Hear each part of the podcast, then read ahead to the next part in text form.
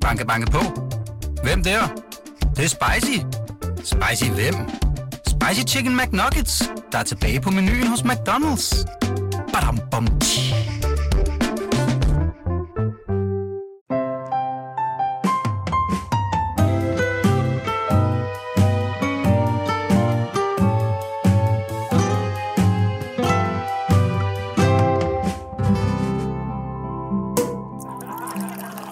Velkommen til denne podcast for Jørgen Vester, der stiller skarp på en af de sværeste beslutninger for boligejerne i mange, mange år. Nemlig, hvad skal vi dog gøre med vores flekslån? Renterne de er tordnet op, det ved vi, øh, på tilpasningslån og alle de andre lån. Men det er altså nu, du skal tage stilling til, hvad der skal ske med dit lån. Og til at øh, guide os igennem den kommende store rentetilpasning, så er jeg inviteret Lise Nytoft Bergman i studiet. Tak skal du have. Velkommen. Tak. Du er Tak, bo- fordi jeg måtte komme. hvad er det nu, vi kalder dig? Vi er boligøkonom og chefanalytiker Ja, det er rigtigt. Yes. Yes. I Nordea Kredit. i Nordea Kredit. Og øh, altså, det her, det er en, et, et forsøg på at, at lave sådan, den, den, sådan en guide til, hvad der sådan rent praktisk øh, skal komme til at ske. Der er nogle meget vigtige datoer, der er nogle, også nogle vigtige beslutninger, og så skal vi tale om, hvad det, hvad det egentlig er, der rent faktisk sker, når man laver sådan en rentetilpasning. Ja, lad os tage en snak om det. Så nu får du bare en masse spørgsmål. Det er så fint, Simon. Øh, den her deadline, der ligger forude, det er 31. januar. Ja. Hvad er det, der skal ske inden der? Jamen, det er boligejere med rentetilpasningslån, altså de lån, vi kalder F1 og F2 og F3 og F4 og F5 lån øh, og så videre. Jamen, dem, der skal have ny rente på det lån den 1. april, de skal beslutte sig, hvis det er, de ønsker ændringer i deres lån inden den 31. januar, fordi så låser man ligesom perioden, og så melder man ud til investorerne, hvor mange milliarder kroner, der vil komme på aktion i februar. Øh, så det er her i januar, at man skal have gjort sig de, de sidste overvejelser omkring sit lån. Og hvordan hænger det sammen? 31. januar, det er jo altså om om halvanden uge. Det, det er lige om lidt. Øh, og så får man jo så først den nye rente, den kender man så først øh, senere. Øh, og renten skal man så først betale, du siger 1. april. Så det er sådan, at boligejerne her inden månedens udgang, så tager de stilling til, om de ønsker at ændre på deres lån. Det kan være boligejere med F5-lån, der tænker, gisp, renten er høj, det har jeg ikke lyst til at låse den på i fem år. Jeg vil hellere over i et treårigt lån, for eksempel. Øh, det kan være boligejere, der gerne vil have et tillægslån, fordi nu er det blevet dyrt at betale varmeregningen og alle mulige andre ting, og det vil man gerne have i forbindelse med en aktion. Øh, og der kan også være nogle boligejere, der siger, jeg vil egentlig gerne kende min rente allerede nu, så jeg har egentlig lyst til at tegne en rentesikring. Så der er masser af ting, at man kan gøre med sit øh, rentetilpasningslån, og det er altid en god idé øh, at få det gjort i forbindelse med en refinansiering. Betyder det så, at alle dem, der har fastforrentet lån, de kan bare slukke nu? De behøver ikke at høre resten af den her podcast. Jamen, Det er jo altid lidt interessant også, hvad der er andre muligheder, så det kan jo godt være, at de fremover har lyst til et rentetilpasningslån, eller nogen af dem måske går og overvejer, om det er sådan et, man skal have. Så derfor kan de jo godt have lidt interesse i alligevel at høre, hvordan sådan nogle lån her, de er skruet sammen. Jeg er meget enig. I skal blive ved med at lytte, også jer med fastforrentet lån. Men øh, hvis man har et fastforrentet lån, som øh, man ønsker at ændre, så kalder vi det jo en konvertering, opkonvertering, nedkonvertering. Det gør vi ikke, når vi taler om, at man for eksempel vil skifte fra F5 til F3. Nej, Hvorfor? så kalder vi det et frekvensskifte, øhm, fordi obligationerne udløber, og der skal sælges nogle nye obligationer, og derfor så er man ikke inde og købe nogle obligationer tilbage, mens at lånet rent faktisk løber. Øh, så det er, det er noget mindre omgang, hvis det er, man ønsker at foretage et frekvensskifte fra et F5-lån til et F3-lån i Nordea Kredit, så koster det et gebyr på 500 kroner, og det er jo altså en noget lavere regning, end hvis det er, man er ude og omlægge et fastforrentet lån, hvor der skal kurssikringer og differencerenter, eller der kan være mange ting, der kommer ind der og gør regningen noget højere. Kan, vi, kan, kan du prøve at fortælle lidt mere om den der teknik, der er? Fordi øh, du siger jo så, at altså, der er ikke noget lån, der bliver indfriet i virkeligheden. Nej. Altså en, en traditionel konvertering, så indfrier man et lån, øh, optager et nyt. Det er sådan, man hvis man, vel egentlig et nyt, og så indfrier man det gamle.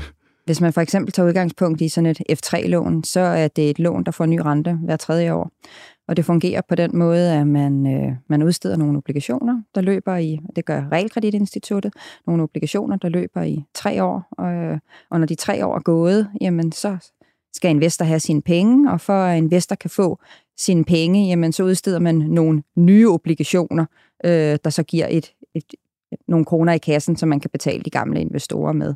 Øh, men for boligejernes side, så har de jo et, et 30-årigt lån i mange tilfælde, som der får ny rente hver tredje år. Men, men det er altså 10 forskellige sæt af obligationer i løbet af de 30 år, hvis man kan sige det på den måde, fordi på et F3-lån, der er den bagvedliggende obligation kun tre år. Mm. Og hvis vi så ser på, øh, hvis man har et F3-lån eller et F5-lån, øh, så er der jo, er der jo sket så sindssygt meget. Øh, egentlig også bare, hvis man har et F1-lån i virkeligheden. Men, øh, men især lad, lad os tage de der lidt længere. Øh, mærker I øh, en, øh, en, en, en større interesse for information? Øh, er, det, altså, er, det ved er det gået op for folk, er måske mit åbne spørgsmål, øh, er folk klar over, at der kommer altså til at ske noget helt vanvittigt med det boliglån lige om lidt? Du skal, du skal gøre noget? Rigtig mange boligejere har læst og hørt, at renterne er steget, og de ved godt, at regningen kommer, eller der kommer en regning, større regning end det, der plejer. Men der er selvfølgelig mange, der er bekymret for, hvor stor regningen bliver, og hvor meget det så får betydning for netop deres økonomi. Øhm, der er selvfølgelig mange spørgsmål til vores rådgiver i Nordea om, hvad forventer I de her renter lander på, og hvad er renten egentlig på mit lån i dag, øh, og hvad giver det så af, af forskel i kroner og øre i forhold til den termin, jeg betaler nu.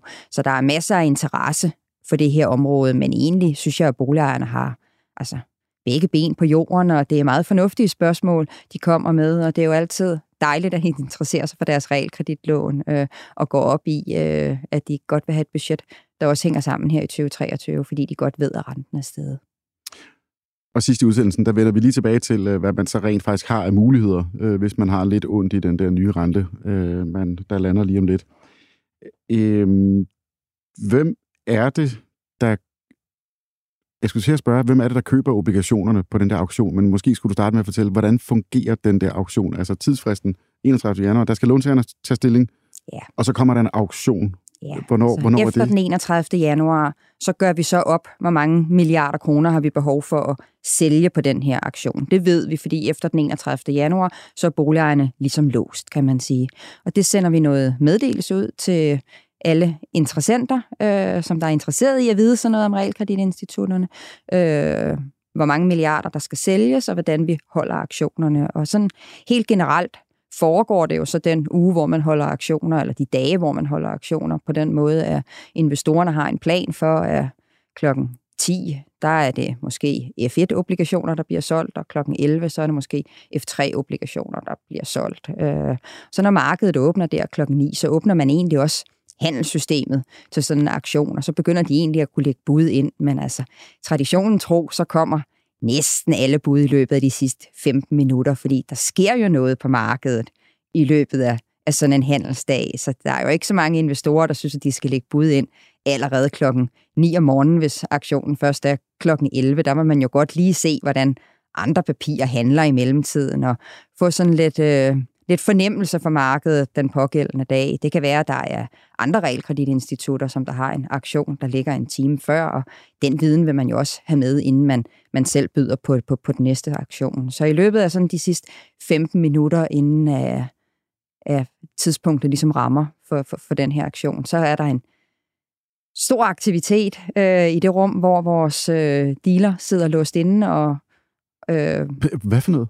Jamen, det er sådan, at der må ikke komme markedsinformationer ud. Altså, der må ikke komme informationer ud om, hvad byder de andre. Og det er sådan rent compliance-mæssigt. Altså, sidder dealeren med en, observa- øh, altså en observatør inde i et, sit eget lokale, øh, og ligesom ikke skal lave andet end at kigge på, hvordan den her aktion forløber, så der ikke er nogen former for kommunikation med omverdenen eller andre, der kan se en computerskærm. Vi sidder jo ofte i storrum i det. Altså, jeg forestiller mig, at det var, det var sådan digitaliseret. Altså... Jamen, det er det også, men, ja. men det foregår over en computer, og det er et aflåst lokale, så der er ikke andre, der kan se de bud, der for eksempel kommer ind og kan lave en handel, der, der er mere fordelagtig, fordi man har fået noget viden om, hvad for nogle bud, der allerede ligger. Så, så, så det foregår simpelthen i et, i et aflåst lokale, og selvfølgelig er det hele digitaliseret. Øh, og når, de så, øh, når man så rammer aktionstidspunktet, jamen så, så finder man jo så ud af, hvis man har sagt, at vi skal ud og sælge altså 5 milliarder kroner, jamen så finder man så ud af, at det kører efter det, det hollandske aktionsprincip, der der egentlig betyder, at, at man, man, man tager den skæringskurs. Altså alle får samme pris, og så, øh, så sælger man til den skæring. Alle får samme pris? Ja, alle investorer, der byder, får samme pris. Så det kan godt være, at der er en invest- nogle investorer, der har budt kurs 100,3, og nogen har budt 100,4, og nogen har budt 100,5, øh, og således. Men, men man fylder ligesom op for oven og siger, at vi starter med de bedste bud, og så øh, må vi se, hvor langt ned i den her budrunde skal vi, før vi har fået solgt alle de her 5 milliarder kroner, som vi har sagt, vi vil sælge i dag. Og når man så når ned til det sidste bud, så er det skæringskursen, og det er så den kurs, som alle investorerne får de pågældende obligationer til. Dem, der har budt over, de får den fulde mængde, og så kan det være, at den øh, investor, der ligger lige præcis på skæringskursen, blot får en prorata-tildeling, hvis det ikke går lige præcis op med det her tilfælde, de 5 milliarder kroner. Så hollandsk aktion, det er det med, at, at, at man, man starter højt op, og så bliver den lavere, lavere, lavere, lavere? Ja, indtil man har bydere nok til, at man kan få solgt den mængde obligationer, man gerne vil have afsat i markedet. Så hvis nu jeg er investor, og jeg er utålmodig, jeg skal have, jeg, jeg drømmer bare, men jeg skal have den der F3-obligation, øh, så kunne jeg finde på at lægge et bud klokken øh, 9.15 i starten af dagen. Ja. Øh, men den kurs, jeg øh, køber til, den bliver så i sidste ende sænket. Altså hvis du lægger en meget høj kurs ind, for siger du, du, fordi du siger, jeg skal bare have de her obligationer, ja. jamen, så kan du egentlig lægge en kurs ind, der er højere øh, end, end den pris, du, du ender med at skulle betale. Så slipper du lidt billigere, hvis det er af, af markedet, der rykket sig i mellemtiden. Men man skal altid huske på, at hvis der nu er for mange af den slags investorer, der bare skal have de her F3-obligationer, så kan man jo ende med den høje kurs, som, som man har budt. Men altså, hvis du lægger noget ind, har du mulighed for at gå, gå ind og rette det, indtil aktionen er slut. Så, så, så man kan ændre på et eventuelt bud helt til sidste sekund. Mm. Du, du nævner selv det her med, at der kan ske alt muligt i løbet af en handelsdag. Øh, nogle gange så kommer der også nogle udsving på markedet, som kan være sådan lidt random. Altså sådan lidt, det er lidt tilfældigt, at det lige steg helt vildt i dag, og faldt helt vildt i går, og hvad det nu er, ikke? Øh, hvordan, hvordan kan man, det der støj, der er, hvordan kan man undgå, at det kommer til at fylde for meget øh, i, i, det, øh, i den auktion? Ja, altså det er jo nogle store professionelle øh, parter. Det er sådan, at, altså, at man kan blive byder på de her aktioner, hvis det er, at man sådan via Nasdaq har åbent til det, ligesom ja, modul kan man kalde det, der hedder auction, altså det engelske øh, ord for aktioner. Og, og hvis man ellers er en, en stor institutionelt, altså det er typisk de store banker plus nationalbanker noget, altså så kan de gå ind og lægge bud ind i de her øh, systemer og købe de her obligationer, og de kan normalt godt sådan nogle store investorer se lidt igennem noget af den her markedsstøj, der måske lige kan være. Men, men selvfølgelig rykker markedet og kan rykke på sig, hvis der, der kommer nogle vigtige nøgletal, øh, eller det, den her tid nogle nye tal for inflation eller arbejdsmarkedsrapporter, eller en vigtig tale fra en, øh, en, en centralbankdirektør eller andet, så kan man altså godt se nogle markedsbevægelser, hvor det er, at renterne de, øh, de, de flytter på sig. Hvem er investorerne? Jamen, det er jo i første omgang de her typisk store banker, som der er, der køber de her, men altså, mange gange har de jo nogle kunder siddende i den anden ende, som der jo for eksempel kan være pensionsselskaber eller andet. Så pensionsselskaberne vil i det her tilfælde tage fat i deres bankforbindelse og sige, at vi er interesseret i at købe så og så mange af de her F3-obligationer, og så vil banken så sørge for, at, at det går igennem på de bud, man så eventuelt har, har aftalt med, med modparten.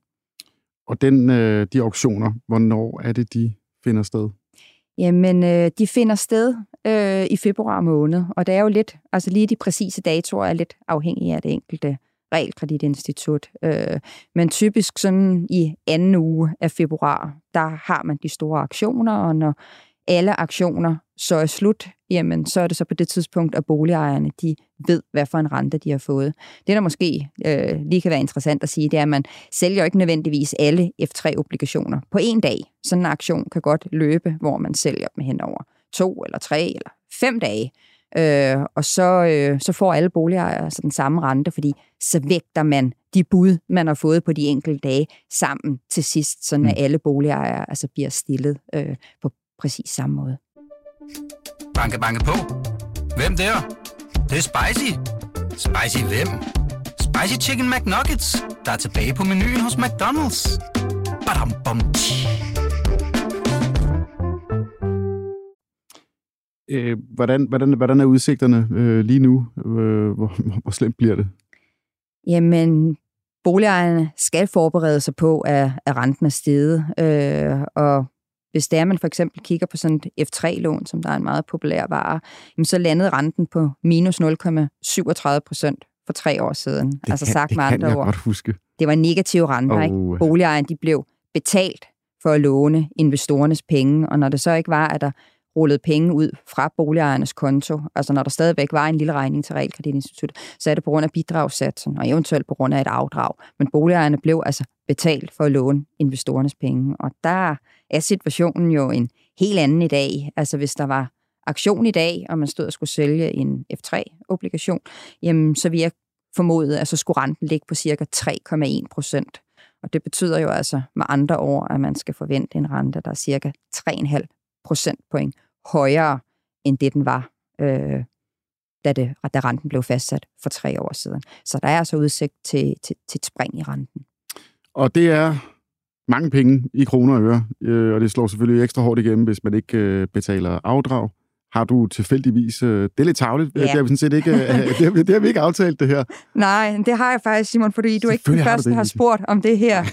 øh, og nu har vi jo lige snakket om F3-lånet, så jeg ved ikke, om vi lige skulle tage F5-lånet med, inden vi så lige snakker om, hvad det betyder i ydelsen, fordi boligejere med F5-lån, de har jo altså også udsigt til en rentestigning. Øh, da renten den blev fastsat for fem år siden, så landede den på 0,62 procent. Og hvis renten skulle fastsættes i dag, så vil den lande på cirka 3 procent. Og det betyder jo så med andre ord, at de her boligejere, de har jo altså også udsigt til sådan en, en rimelig mærkbar stigning i, i renten, og dermed også i den månedlige ydelse. Øh, og hvis du beder rigtig meget mærke i det, jeg sagde, så sagde jeg jo faktisk lige før, at F3-renten 3,1, men F5-renten 3,0. Det bed jeg så godt mærke lige nu står vi faktisk i en situation, hvor F5-renten ser ud til at blive lavere end F3-renten, og F3-renten ser ud til at blive lavere end F1-renten. Men Mm. det kan vi snakke om senere, hvis vi får tid til det. Men det kan vi godt. Øhm, men nu spurgte du jo lige til de her ydelser. Hvad betyder det så rent faktisk for boligejernes ydelse? Og hvis man sådan har at gøre med et F3-lån, så, øh, så kan man forvente, at hvis man, man har at gøre med et lån med afdrag øh, på 1 million kroner, så stiger ydelsen med cirka 700 kroner om måneden efter skat. Og hvis man har at gøre med et lån uden afdrag, så er det cirka 1900 kroner efter skat. Mm. Altså, så Ja, så tænker jeg faktisk, nu kan det være, at jeg er helt privilegieblind. Øh, jeg tænker, okay, herregud, ja, 700 kroner. At der, der er helt sikkert noget pri- pri- privilegieblindhed i det.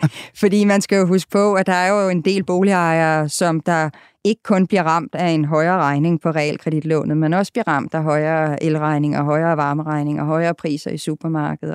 Det, det, der er mange ting, der er steget i pris, og det er jo Ja. årsagen til, at vi har den her høje inflation. Ja, og og så hvis kan man jo også sige, at der er jo altså også steder i landet, hvor det her med lån på 1 million kroner, det ikke er størrelsen på en gennemsnitlig Mm. låntype. Altså, så de her 700 kroner for lån med afdrag og 1900 kroner for lån med afdrag, jamen altså, skal man gange det med 3, 4 eller 5, fordi man har et noget større realkreditlån end 1 million kroner, så er det her altså beløb, som der virkelig kan mærkes på ja. privatøkonomien. Og, og det ved jeg godt, fordi vores målgruppe, det er jo typisk nogen. Det siger jeg bare sådan, uden jeg egentlig kender dem. Men, øh, men det, er, det er jo, hvis man interesserer sig meget for, for, øh, for øh, realkreditlån, øh, aktier osv., så er det typisk, fordi man har en lidt mere aktiv indstilling til sin økonomi. Og måske fordi den er lidt, større. lidt større.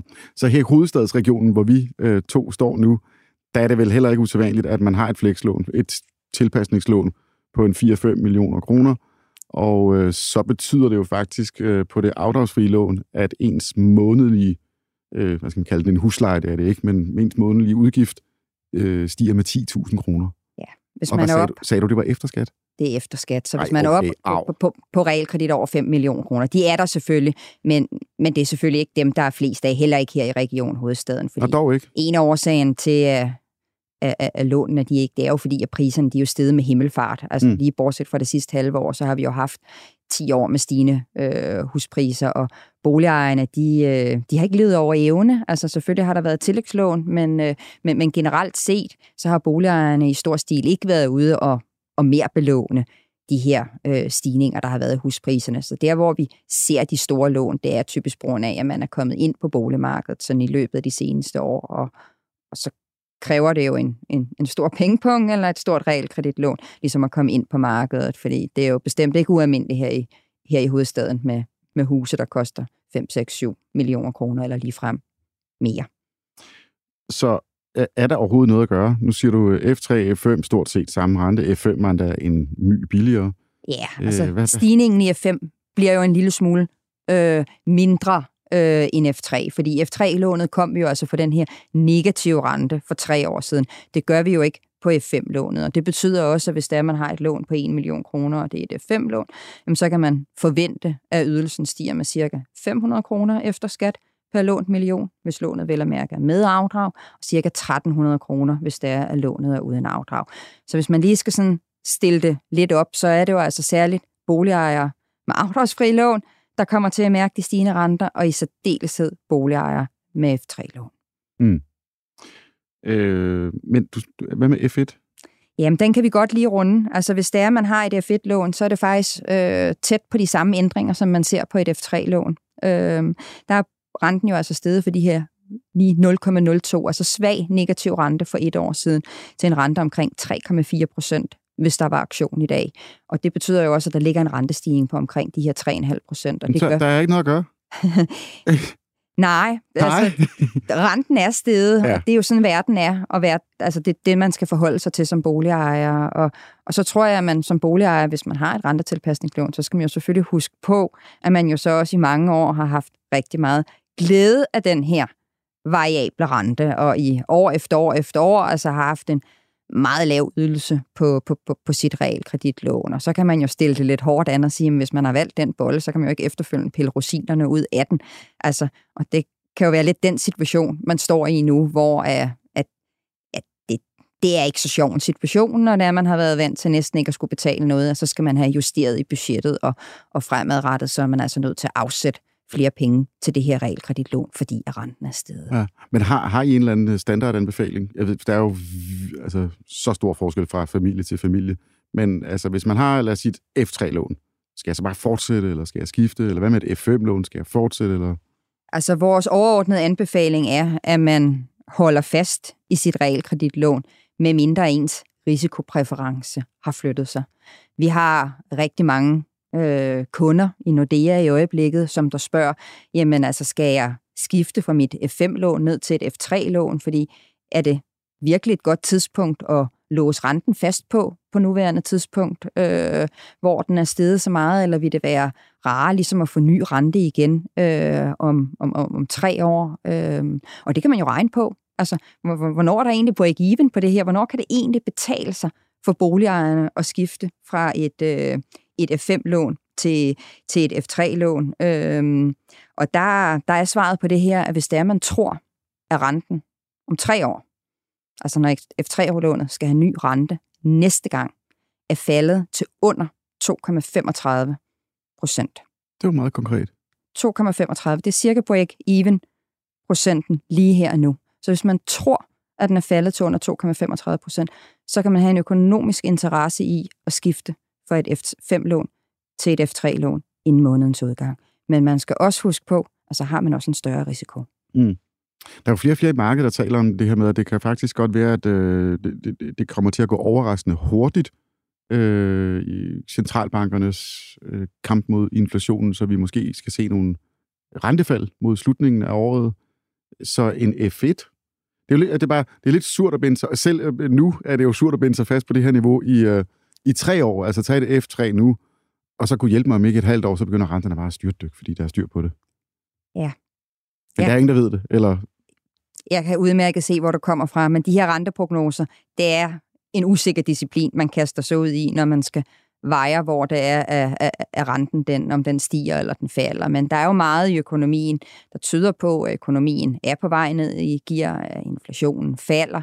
Øh, og hvis man får inflationen under kontrol, så var der også kommet et tidspunkt, hvor det er, at centralbankerne begynder at, at, at sænke renten igen. Øh, men vi er nok på ingen måde der, hvor vi kan sige, at den her rentebane er sikker. Altså, jeg tror, en af læreren for 70'erne, hvor det var, man jo også fik et øh, inflationschok øh, under den, den første oliekrise, øh, og så fik man inflationen ned igen, og centralbankerne sænkede renten, og alt var godt, og så steg inflationen igen ret hurtigt derefter. Ikke? Mm. Øh, må, måske fordi man var var for hurtig til ligesom at få normaliseret pengepolitikken. Og det tror jeg, centralbankerne vil være forsigtige med i det nuværende klima. Øh, og jeg synes også, det er det, man kan læse mellem linjerne i de udmeldinger, centralbankerne kommer med. Altså, at det, det er ikke lige nu, at renten skal ned. Altså, nu har vi de næste møder i centralbankerne i Federal Reserve, altså den amerikanske centralbank her den 1. februar, og så nede i ECB, altså den europæiske centralbank her den 2. februar. Og det er ret sikkert, at der er rentestigninger på vej øh, i begge banker, og det er nok ikke den, den sidste rentestigning. Altså, så, så vi er slet ikke der, hvor man sådan for alvor kan tale om, at nu begynder vi øh, en, en rentebane med, med, med, med lavere renter eller rentenedsættelser for centralbankerne. Men vi kan godt håbe på, at det kommer, når det er, vi kommer lidt længere ud i fremtiden. Godt. Øh, pas på med at spekulere i øh, rentebevægelserne ud i fremtiden. Det var altså budskabet fra, øh, fra dig, Lise Nytoft. Men det, man kan gøre øh, med, øh, med sikkerhed, det er jo øh, at ringe ind til Nordea for eksempel og sige, jeg har et øh, F5 med afdrag. Øh, nu vil jeg bare have det skiftet til uden afdrag, så jeg kan også, øh, jeg har masser af penge i budgettet nemlig, og så kan jeg også betale mine højere gasregninger og elpriserne og alt det der. Kan, ja. er, det, kan, er det så nemt? Ja, så begynder man at have ret travlt, og det er ikke sikkert, vi kan nå det, fordi vi er jo allerede nu øh, på den 18. januar. Og når det er, at man går fra et lån uden afdrag, eller et lån med afdrag til et lån uden afdrag, så påtager man sig en større risiko. Øhm, og det betyder, at realkreditinstitutterne i det tilfælde skal lave en ny kreditvurdering. Nej, skal I det? Ja, det er simpelthen lovgivningsmæssigt, Simon, at vi må ikke ah. øge risikoen, uden at vi er inde og lave en ny kreditvurdering. Og vi skal faktisk også ud og vurdere huset. Og det betyder, at så er der lige pludselig ret travlt, hvis man skal nå at have alt det her på plads inden den 31. januar. Så så er man altså kommet lidt sent ud af startblokken, hvis det er, at det er afdragsfrihed, som det er, at man går efter. Det synes jeg er spændende, men det, det er lidt for sent, men alligevel det er ikke. Du, du har ikke sådan en hård Altså, man kan godt øh, ringe, altså, og så... Nu tør jeg jo ikke udtale mig for alle banker i Danmark, men, men, og... men jeg synes, at man er over deadline i Nordeas tilfælde. Men det gode råd er jo, tag fat i bankrådgiveren og hør, hvad der kan lade sig gøre, ja. og hvad der ikke kan lade sig gøre, øh, uanset hvad for en bank, som man ligesom er kunden i. Men det er altså en god idé, at når de her deadlines nærmer sig, så er man ude i god tid. Det, man kan nå på nuværende tidspunkt, det er at skifte mellem F3 og F5-lån for eksempel. Øh, man kan også kurssikre, hvis man er bekymret for, hvad der kommer til at ske med, med renten, inden der er aktion i, i, i midten af februar. Så har man altså også mulighed for ligesom at sige, nu vil jeg kende renten, jeg vil kende den i dag. Øh, så, jeg kunne godt høre, at jeg skulle have haft dig i studiet for en uge siden, så vi altså, lige hvis kunne det have... skulle være sådan helt de gode råd ja. i forhold til, øh, men er, hvordan Men er det egentlig en god idé? At altså skifte fra øh, med afdrag til uden afdrag? Jamen, det afhænger helt og holdent af familiens økonomi. Altså, det gode råd er, at man skal ikke låne penge, hvis man ikke har brug for dem, fordi det får man bare udgifter ud af. Men altså, hvis det er, at økonomien er presset, så er der noget, man skal snakke med sin bankrådgiver om, uanset om man står foran en rente.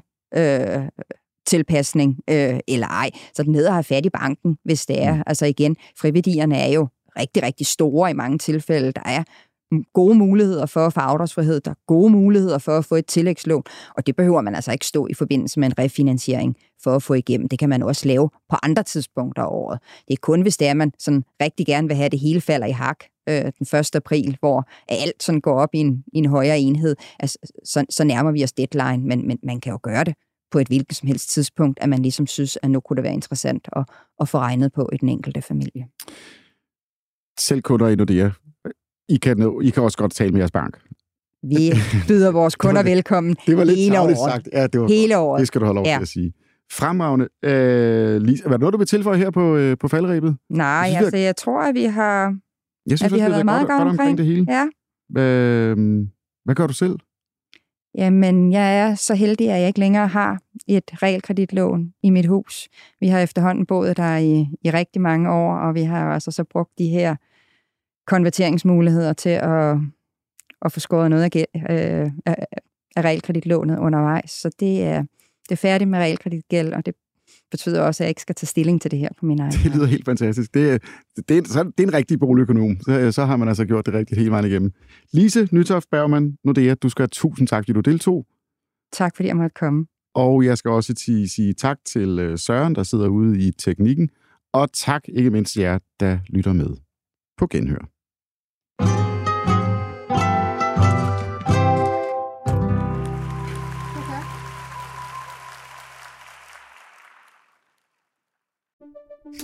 Banke, banke på. Hvem der? Det, det er spicy. Spicy hvem? Spicy Chicken McNuggets, der er tilbage på menuen hos McDonald's. Badum, bom, tji.